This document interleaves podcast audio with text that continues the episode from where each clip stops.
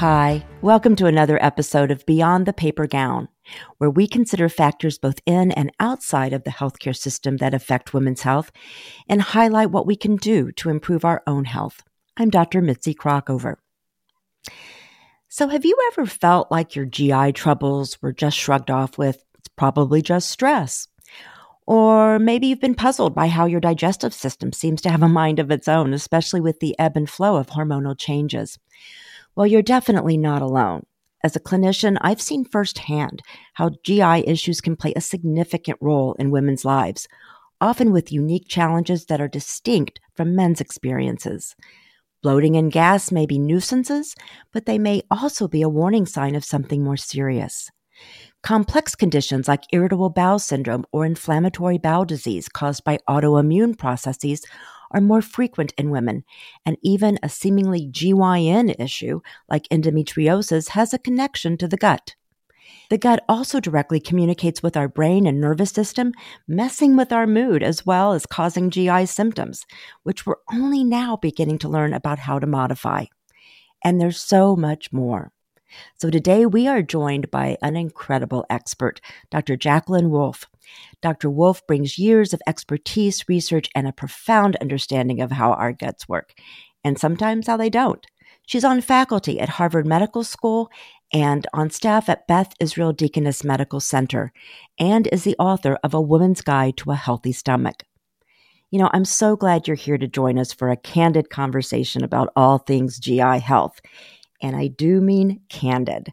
We're going to talk about all the things, including how to get rid of gas and constipation, even how often someone should poop. So consider yourself warned. But honestly, it's important information, and we're here to discuss it. Remember, this podcast is for informational purposes only, so do consult with your healthcare provider for personalized advice.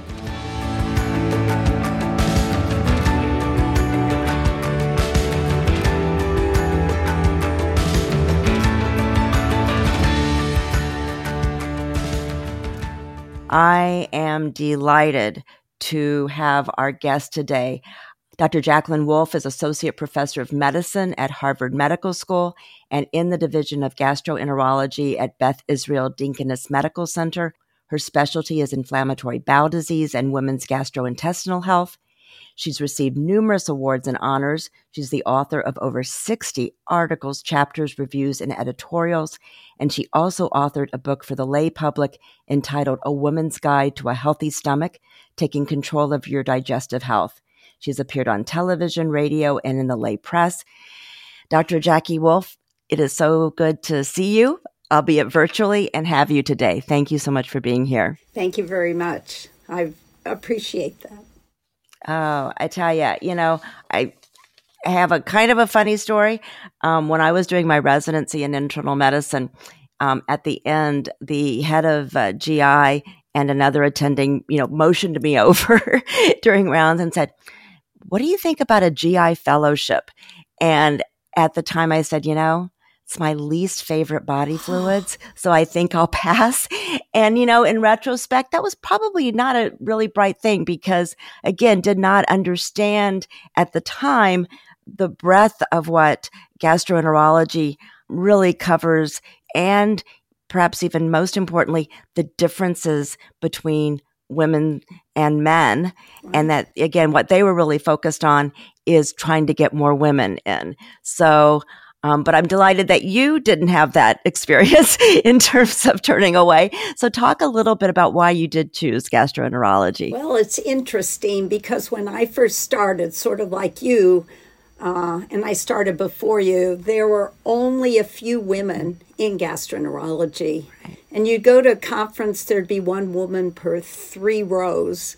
And um, so it was unusual. So when I started and I was trying to decide on my internship and residency, everybody said, Oh, of course you're going into OBGYN, you're a woman. And I go, no. And then they said, well, of course you're going into pediatrics. You're a woman. And I say, no. So, but, you know, what's interesting is the intersection between all of those things. So I went into gastroenterology. I did my um, residency at the University of Chicago, and then I actually short tracked at that time and only did two years and went to Brigham and Women's Hospital. At that time it was Peter Bent Brigham. Now it's Mass General Brigham, but it's still the same hospital. And uh, did my fellowship, and I was the first woman to complete their fellowship there. Um, wow. The, and I did basic research for a long time and then transitioned over to clinical. But I've always been interested in identifying something new and you still heard in your office at that time women saying that their symptoms were not taken seriously. Women weren't taken seriously. And unfortunately, that still happens. Um, True. But then I. I moved. Um, I went across the street after a while, um, after many years, and I've done mostly clinical. And we've been developing a woman's digestive health center now. And so, what is different between a woman's digestive system and a man's? So let's start from the beginning, and I am going to back up for what you had said okay. about why you didn't go into GI. so clearly, um, all we thought about was like poop nausea and vomiting, if that's the other thing we were going to do. And since then, I, did, I will back up again. I did my original research on how viruses cross the GI tract and hmm. interacted with the immune system. So since then, it's become interesting because, you know, it's from your mouth and your dental health and your microbiome all the way out. And so there are a lot of opportunities for being different. Um, at puberty, uh, women obviously get a lot of, um, they start getting their menstrual cycle with changes in estrogen and progesterone. They um, go through pregnancy where there's a huge change in their hormones. And then postmenopausal, it's often a little bit more like men. So, looking at all that, the hormones markedly affect uh, the GI tract. And there are a large number of things that are only in women, like pregnancy, um, and a number of things that are more common, like autoimmune diseases in women than men, gallstones in women as we get older. Um, autoimmune things, um, endometriosis impacts the GI system other things like celiac disease is more common in women.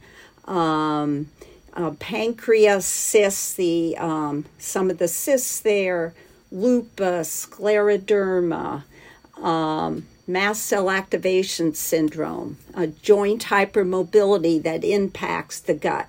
So there are a huge number of things now that we're aware um, of being more common in women than men, and a few more common in men. We do know, just look at the microbiome, and a lot of the bacteria produce a lot of different things. And they produce compounds, and these are compounds that are fatty acids, so type of fat but small, and they're anti inflammatory. So those are um, also affected by diet, the type of your microbiome. Um, they vary in different conditions. Uh, what you eat varies these things, and they vary, and diversity varies between men and women. How many different kinds of bacteria you have.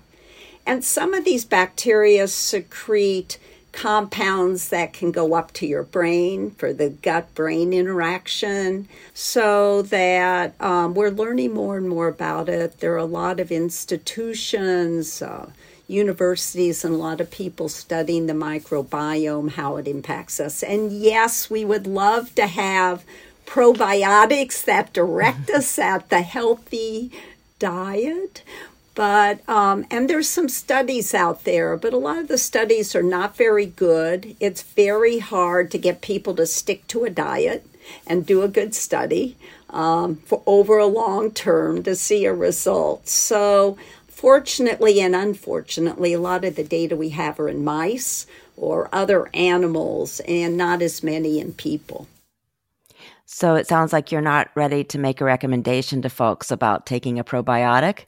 I am not, except I will say there are a couple good studies. And so there are a few studies with what we call irritable bowel syndrome, um, where uh, uh, bifidobacterium is the type of bacterium, like in Align where they did the studies, and other bacteria and other probiotics um, that had a positive impact on uh, decreasing symptoms.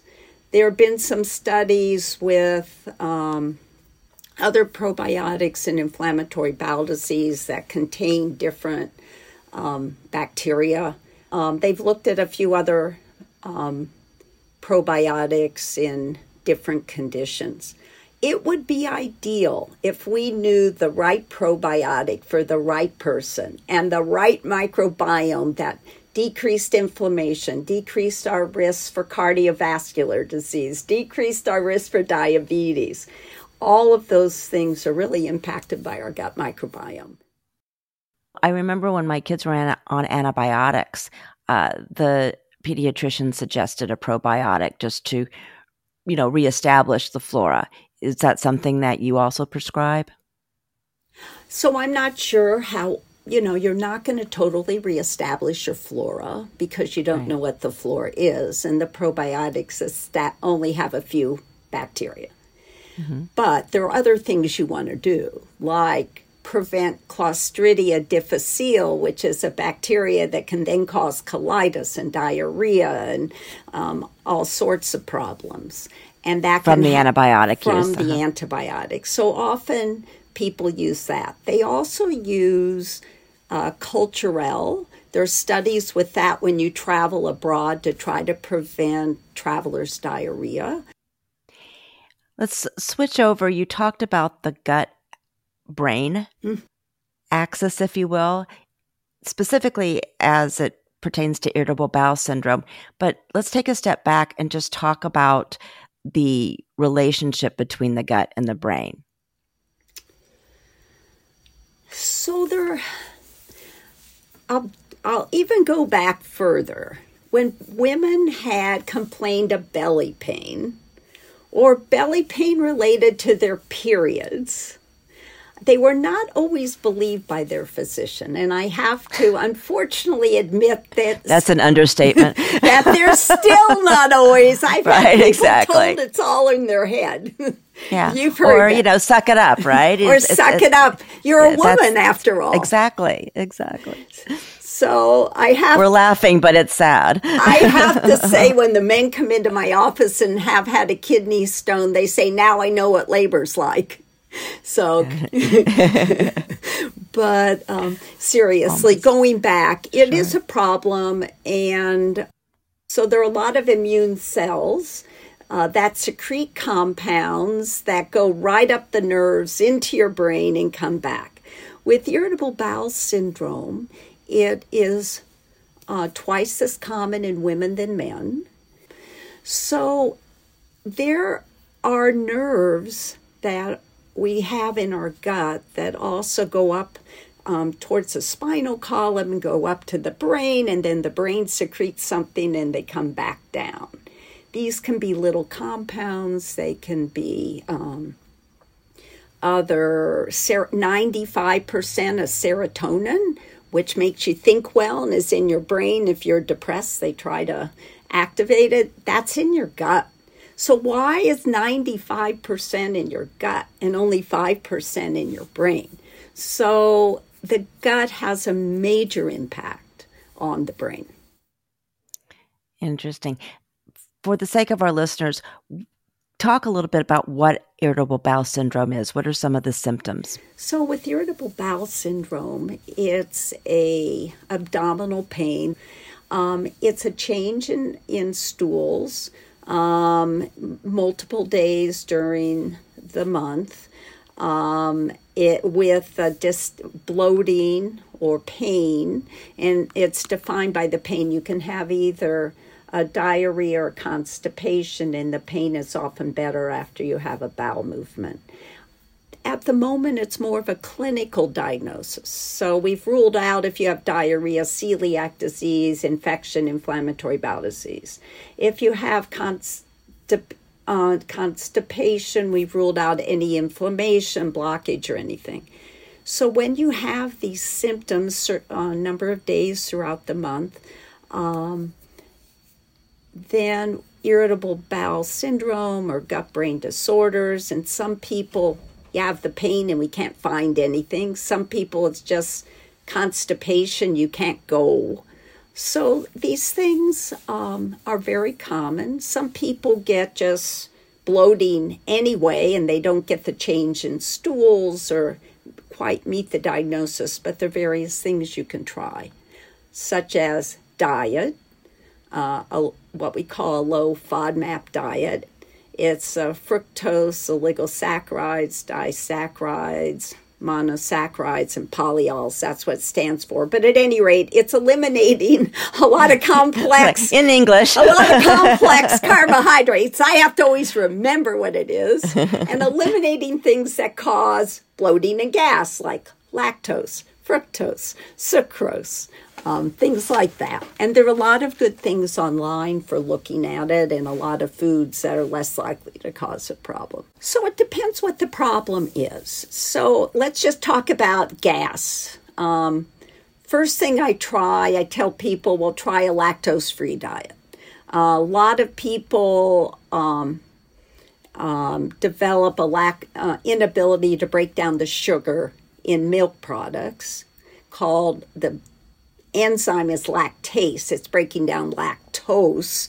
So you see a lot of products out there that are lactose free, lactase milk. They put it in. Yogurt has only a little bit of lactose in it. Some of the cheeses are better than other cheeses.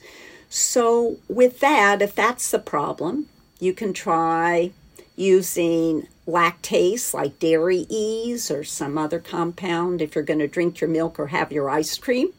You can uh, try the lactate free milk or um, the Lactaid milk or whatever. Other things, if you have, you can also try other diets and eliminate the cruciferous vegetables. That does it. Some of the fruits do it, like apples, which are my favorite this time of year, um, sure. can cause gas and bloating. So then you may need to avoid them. Beans, beans cause gas in almost everybody, but there is an alpha galactosidase. It's an enzyme in Beano where it can break down some of these sugars so you don't get as much gas. And a lot of people will take that during the time they're eating beans. The other thing is that I find is what if you have a lot of gas, bloating, what else might help? Um, simethicone, which is in Gas X, breaks down uh, little bubbles to big bubbles to let you help get rid of it. Um, on the other hand, getting rid of gas at the inappropriate time is not the best thing if it smells bad or makes a lot of noise uh, or you can't hold it. Right. Um, another thing I often use is enteric coated peppermint capsules, things like IBgard that release in your uh, small bowel, and that helps improve movement through the gut. But one warning is that it can cause acid reflux because it relaxes the high pressure zone between the esophagus and the stomach. So I, I won't I will tell people not to take that if um, they have a lot of reflux. But you know, they used to hand out mints after dinner, and I think it was right. to allow people to burp so that you you oh, can feel better. That's been sure. my feeling about it. Um, sure. Other things, um, probiotics. There has been a study, as I mentioned earlier, uh, with Align uh, which they advertise saying gastroenterologists approve if you see all the advertisements. Um, that was a study, maybe 60% versus 40% of controls got better, but it's not in everyone. And sure. if you have the constipation part, there are medications if increasing your fiber, um, adding fiber, Metamucil or psyllium, Benefiber flaxseed doesn't work. I'm making sure you drink a lot of water. Wait, flaxseed does not work? No, if it doesn't work, then you go oh, to if it doesn't else. work. Okay. I, I like okay. flaxseed. Yeah. Um, tablespoon of flaxseed, ground or whole or meal in the morning. Um, I think it's good. Benefiber, which is uh, a dextrose, whatever works to bulk up your stool. Any of those things you can try. You need a lot of fiber, up to 30 grams of fiber if you can do it with fluid, uh, water. Now, do you count coffee and tea? I don't think so because coffee and tea make you pee. And right. if you pee, you're not containing it in your gut. Right. But coffee so. also helps about 85% of people have bowel movements. It affects the colon and it stimulates the colon. So that's another oh, thing. That's interesting. Sure. And if you have diarrhea, you can do a little Imodium. You can, um, sometimes I find FiberCon helps. And there are other prescribed medications that can help all these things. One thing sure. I will say with constipation, though, there are two things. One is you don't get it down and bulk up, the other is you can't get it out. And not getting it out is pretty common in women. Men can have it too, or you can leak out and it's not appreciated by most doctors. Um, 20 years ago, we didn't really appreciate it at all, I would say. Hmm. And probably because most people weren't talking about it, I would assume. Not talking about it, but I think also rectal exams in your doctor's office was just done to look for blood and not done to look for your function. And we weren't hmm. sending a lot of people for testing. But I will right. say we have pelvic floor therapists. They're fantastic and they can often help a lot, as well as online uh, breathing exercises. And what are they helping? How do you know if you need that kind of help? So, a lot of people will know they feel the stool comes down, but they can't get it out. They struggle, they strain, nothing happens. So, when you think of function, what has to happen, the stool has to come down. And when you're having a bowel movement, your anus, that muscle at the very end, has to relax. Your pelvic floor has to straighten and the it straightens out in the rectum and you get and it needs to drop a little bit so you get pressure in the rectum and then you get relaxation so it comes out. If that anus, that muscle stays really tight, nothing's going to get through it, right? You may hmm. leak. And so if you have a lot of stool left over, a little bit may leak out. And one, that's terribly embarrassing. Two, you feel uncomfortable. So if you can't get it out, it's um, it's a good thing to be checked out. They a good rectal exam can often tell if they're looking for function. We have anorectal motility tests where they put in a balloon and they measure uh, and see if you can get rid of it and how long it takes and at what how big or small and they measure the movement through there and what's happening. They're very good tests. And the final test, they can put barium up or a contrast and either do like you try to then get rid of it and they can look and see what's happening, or they can do it with an MRI scan where they also look at your uterus and your bladder and see what's happening with that. What we're talking about for right now is constipation and potentially as it relates to irritable bowel syndrome. I have a couple of questions. One, very quickly, how often should you be pooping? so, they tell you what's the normal range, and right. some people have never had that their whole life.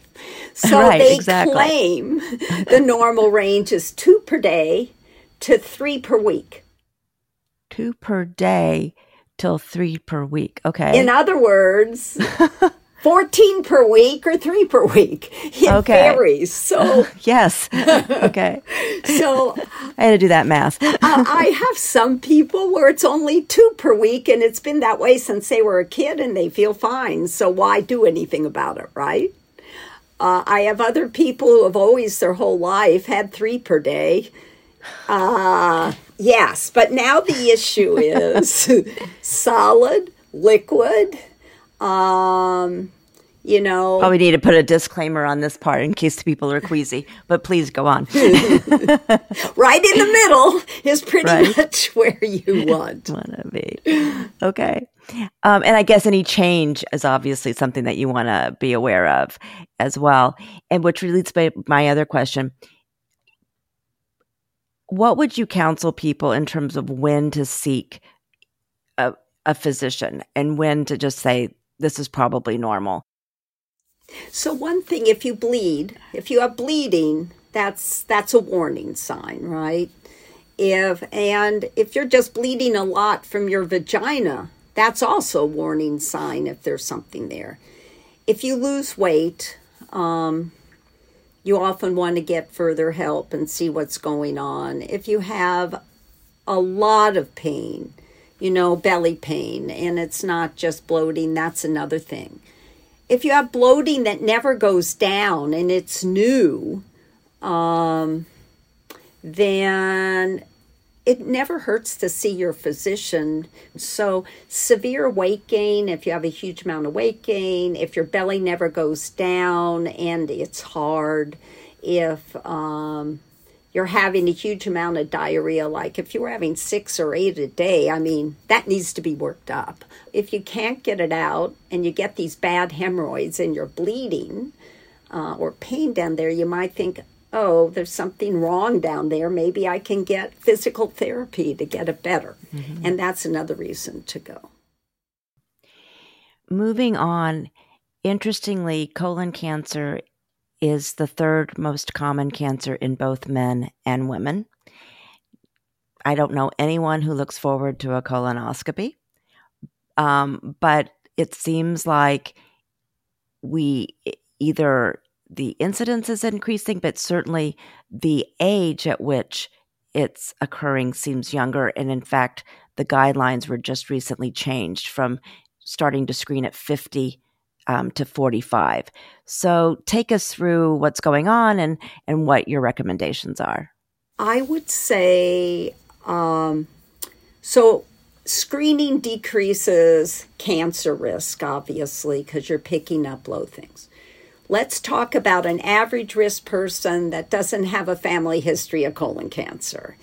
In the past, women's colon cancer behind men by eight years. In other words, if we were screening men at 50, shouldn't we screen women at 58 because their hormones protected them? So that's not really known. I do think you need it at 45 if it is no family history, so you're low risk, or uh, family history may be really remote, number one, and not a lot of other cancers that are associated with colon cancer.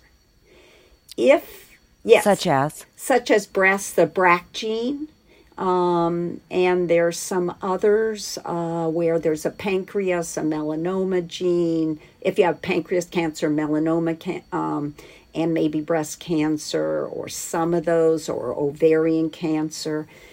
The family histories where you see a lot of cancer may be also connected to colon cancer.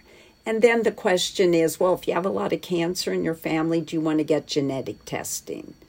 Um, that's always a very tricky question. Um, it's important for what kind of screening an individual get, but also what your family members might get. Should they start screening earlier? So we do recommend if there's colon cancer in the family to or polyps screen 10 years earlier to start. So if you had colon cancer in a in a first degree relative at 50, you want to screen at 40, not 45. And when you say screening, are you talking about the colonoscopy or are you talking about that cute little blue box? Uh-huh. so, if you have a risk, I would say a colonoscopy. The little blue box, which I assume you mean the DNA and everything Yes. testing, which has been improving, is about 93% accurate and about 43, 45% accurate for big polyps, but you may miss the little polyps. In people who are predisposed or in young people, those may grow faster so that the next time you do that, you may have missed something that pre- went in, got more uh, aggressive and went into a cancer from it. So if you have a family history, cancer, uh, colonoscopy. If you don't have a family history, now I again looked at recommendations, and one group said, "Oh, you have to have a colonoscopy."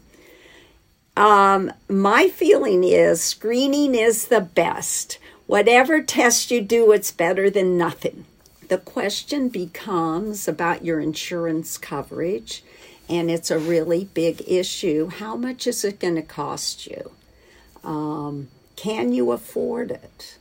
Um, are you going to get the screening because you say, I can't afford it? Are you going to get screening because you needed to go to your doctor?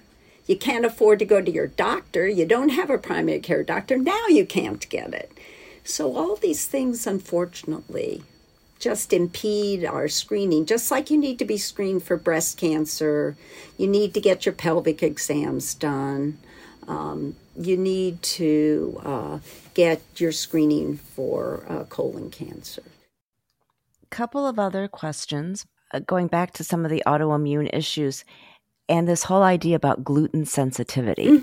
Um, you mentioned celiac. If you can explain what that is, which is on one end of the spectrum, if you will, and you know people that say uh, they've taken gluten out of their diet, they feel great, not necessarily having had any kind of testing and, and that kind of thing.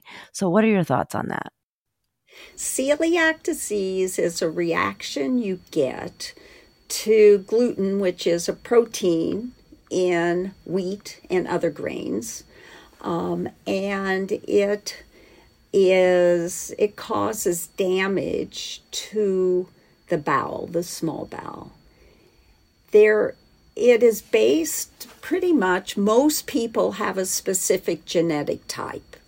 Um, there are two types that most people, 95% of people with celiac disease, have, which is HLA DQ2 or DQ8. Just to, you don't need to remember that. and we almost never check for it.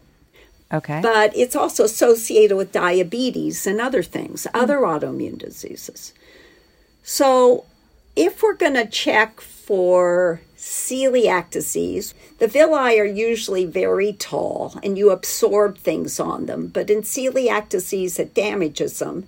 They get shorter, they're really sort of stubby. And that's in the lining of the of the bowel. of the is what you're talking bowel in Uh-huh. the small intestines, and then you get under it a lot of inflammatory cells. So that is an autoimmune thing. Um, can cause low iron, low B12, low vitamin D, constipation, diarrhea, um, and so, and a lot of symptoms. So we look at the blood to check for antibodies.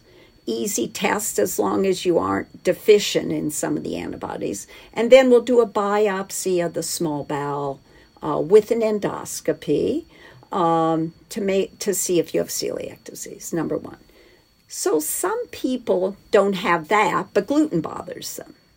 There is a wheat allergy, which I don't think is that common, but it's actually like an allergy to anything, like uh, the pollen that's coming down right now. and then you have people, they eat gluten, they bloat, they get maybe um, foggy brain, they get changes in their bowels. Well, some of it may be irritable bowel syndrome because some people find gluten yet they eliminate gluten that helps. And other people have this sensitivity and we don't really know what it is. I will put it that way. Some of those people may have the gene that i just mentioned.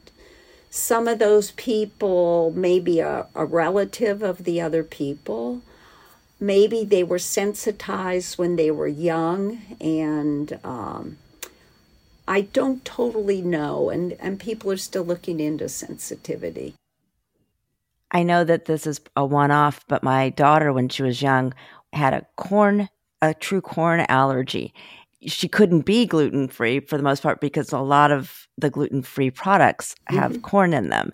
So, which leads me to my other question if you can just talk briefly about the idea of food allergies and sensitivities.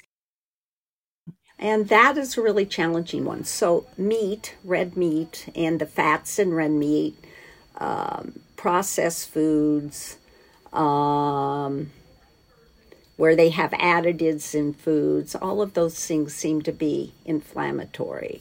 Regarding what is anti inflammatory, well, uh, fish, uh, the Mediterranean diet, there's a Nordic diet. Um, when I reviewed this, I said the ketogenic diet, but I'm really not don't understand in comparison to the others. But it's a lot of fruit, vegetables because they stimulate the bacteria that they secrete these anti-inflammatory compounds and uh, they get and they release more so it's more anti-inflammatory which may be why the mediterranean diet has less cardiovascular disease in that one thing um, obesity has increased and yeah. severe obesity is greater in women than in men and with obesity you get more fat in your liver um, you get um, obviously more heart disease and other things. And so, do you want to just say just a couple of words about that connection uh, with respect because you alluded to it in terms of uh, probiotics or the, the gut microbiome increasing serotonin, um, which is you know what a lot of uh, antidepressants do, and so just the effect of food on uh, the gut and the brain. So, again, um, an anti inflammatory diet causes you to get these bacteria that grow, and um, they release these fatty acids that can go up to the brain and get up there and cause uh, release of other compounds, and they're um, or they release um, these small compounds that affect the, the brain and just go up uh, to the brain uh, via the nerves, via the um, the, the, the vasculature, etc. And they um, and if you look at people complain of uh, what do I want to call it? Confusion, uh, like brain fog. Brain fog. A lot of people say, well, that's wheat. It's something I ate. I get it with that. And that has to be a specific release of compounds from your bacteria. Um, hmm. I think that either, I think they are doing a lot of research with this in the air here in Boston, where I am, looking at those compounds being released and what can we do to. Uh, get the right bacteria into the gut. I'm not sure that we have that. I will say one thing I never mentioned, but there's this inflammatory cell called the mast cell. Everyone mm-hmm. talks about it now, right? Mast cell activation, mast cell disease. It's involved in endometriosis. It's involved in irritable bowel. It's involved in Ehlers-Danlos syndrome, and it, it which is that hyperflexibility disease hy- that you were talking about, the joint hypermobility. Mm-hmm. So this cell causes a lot of issues and inflammation and may be very responsible for which way our body goes on getting inflammatory response. And we don't really know the full connection between this at all, but if you look at it, it's in all of those things, and people are trying to evaluate that. And to that point, you know, and you had mentioned you mentioned the connection with endometriosis and irritable bowel, and now you t- said that there may be a link with respect, or at least commonality in terms of this mast cell. If someone comes to you that has both of those, and obviously they've probably been to their primary care doctor or their OBGYN to talk about the endometriosis, how do you approach that, and, and what suggestions do you make from a, a GI standpoint? Well, let me say that it's often four to six years for diagnosis for endometriosis. Yes. And if you look yes. at the British study, it was six years. So if they go, people go to their primary care doctor, it may be totally missed, number one. Number right. two, regarding endometriosis, often if you get that uh, under control, the IBS gets better. But not everybody specifically treats that. Um, I, I think even in uh, OBGYN, um, most people who get it, and I have had people where I've been shockingly surprised they've had endometriosis. Um, but if you treat that, it often helps the IBS. If you treat the IBS, which you need to do, it doesn't really help the endometriosis. So, um, the I send people or discuss it with their GYN people. Often, if I think they have IBS and pain in one area or bleeding, I might get. Um, most places will do an intravaginal ultrasound um, or an, or an, an, abdominal ultrasound looking for endometriosis and where it is. Here, I think our MRI is a little more sensitive, so I might get an MRI of the pelvis looking for implants on the bowel. Mm-hmm. Um, and mm-hmm. I have seen that. I've actually seen them in the bowel, which is mm-hmm. rare. Uh, lately, we saw them in the stomach. Um, and it's reported elsewhere. So, endometriosis can be anywhere, but you need to treat both. And I would go to OBGYN to discuss whether you start with medicine, whether they feel you need a laparoscopy to make a diagnosis or to get rid of the endometriosis or whatever. And in a young person, if they're thinking of pregnancy, they really need to go discuss it with OBGYN because there's a high rate of infertility and endometriosis. What did I not ask you that you wanted to make sure that uh, we covered? So, one thing I want to be sure is um, pregnancy. And pregnancy, you know, uh, even if you're older now, you may have uh, a daughter or even a daughter in law who's going to get pregnant. And there are a right. lot of conditions in pregnancy that affect women, the GI condition. Nausea and vomiting. I would bet you, most people, maybe you, 85% of people have it and um, there are different foods different people can eat uh, that is better for them. Uh, heartburn. That's what I had. Heartburn in about 85% of people. And it's evenly divided between the three sem- uh, trimesters. But what's remarkable is, and I think this is what we need to then get an idea for everyone else. When a woman delivers, I have found that if, when the placenta is delivered, the heartburn goes away. It's remarkable. Okay? That's in people have had it only related to pregnancy, but almost everyone it's related to the placenta. So hmm. what so some people are looking at what's in the placenta that's affecting the heartburn and what impact will that have for the rest of us, right? I sure. think we can learn a tremendous amount by why do men not get this? What's the difference? What's the estrogen doing? If you get it and it goes away, oh, that's fantastic. Um, so I think that is really key to what's going on. And um, in, in pregnancy is important. What's the safety of drugs? What, um, what's the level of drugs yes. in pregnancy? They change. Can we lower them? Do we need to raise them? So, did you look at both sexes? Did you just do one sex? I think we have so much to learn in this area. So much to learn from the men related to the women and the women related to the men and hormones. I think that's a key point on what we need to do and what we need to learn. I couldn't agree more.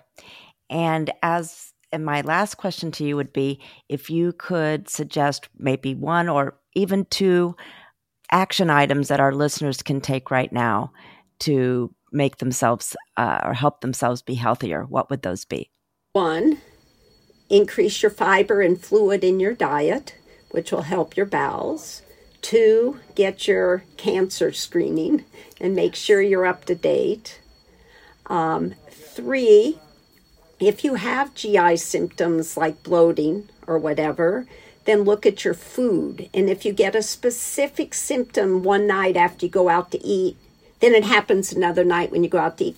Write down everything you ate and then try to figure out a specific thing. Um, and I think getting exercise, we didn't mention it. Exercise is key. You read my mind. I was going to ask that. It's yes. key. It helps uh, stimulate the metabolism. It uh, if you go out and do a lot of exercise and never didn't realize you're going to gain weight, muscle weighs more than adipose fat, uh, tissue or fat. Um, and you want to be healthier, and that that is uh, much healthier. Those are the things that, and eat a healthy diet is what I would say. Dr. Jacqueline Wolf, thank you so much for these great insights. I know I learned a lot, and I really appreciate the time you've taken to be with us. You're welcome. Thank you. It's a pleasure.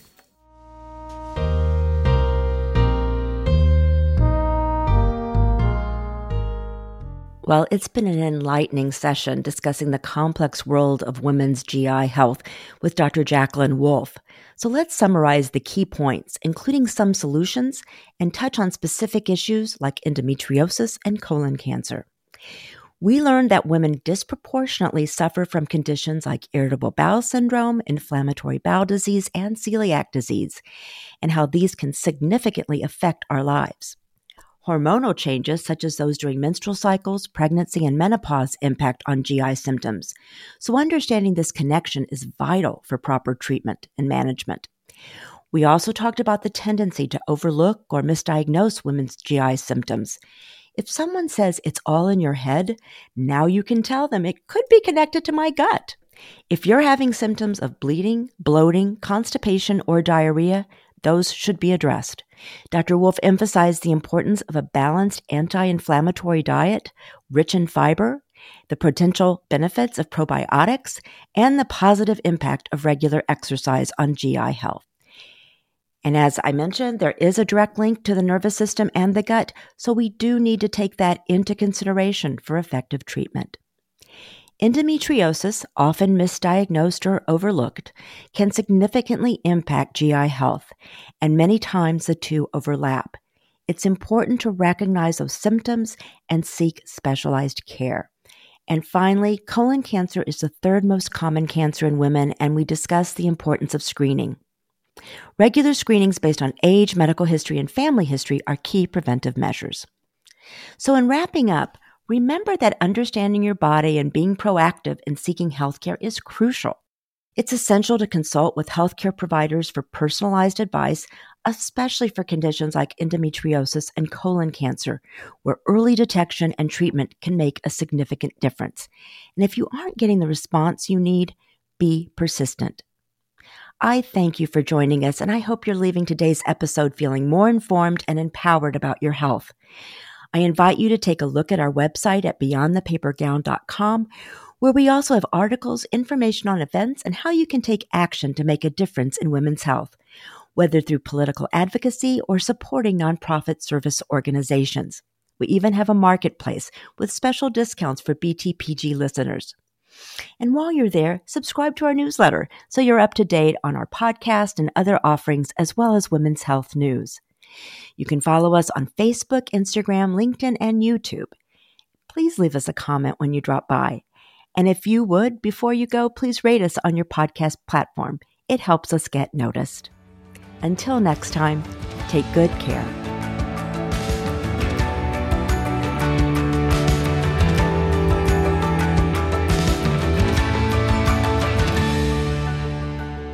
This podcast was produced by Patrick Shambayati and me, and Kyla McMillian is our associate producer.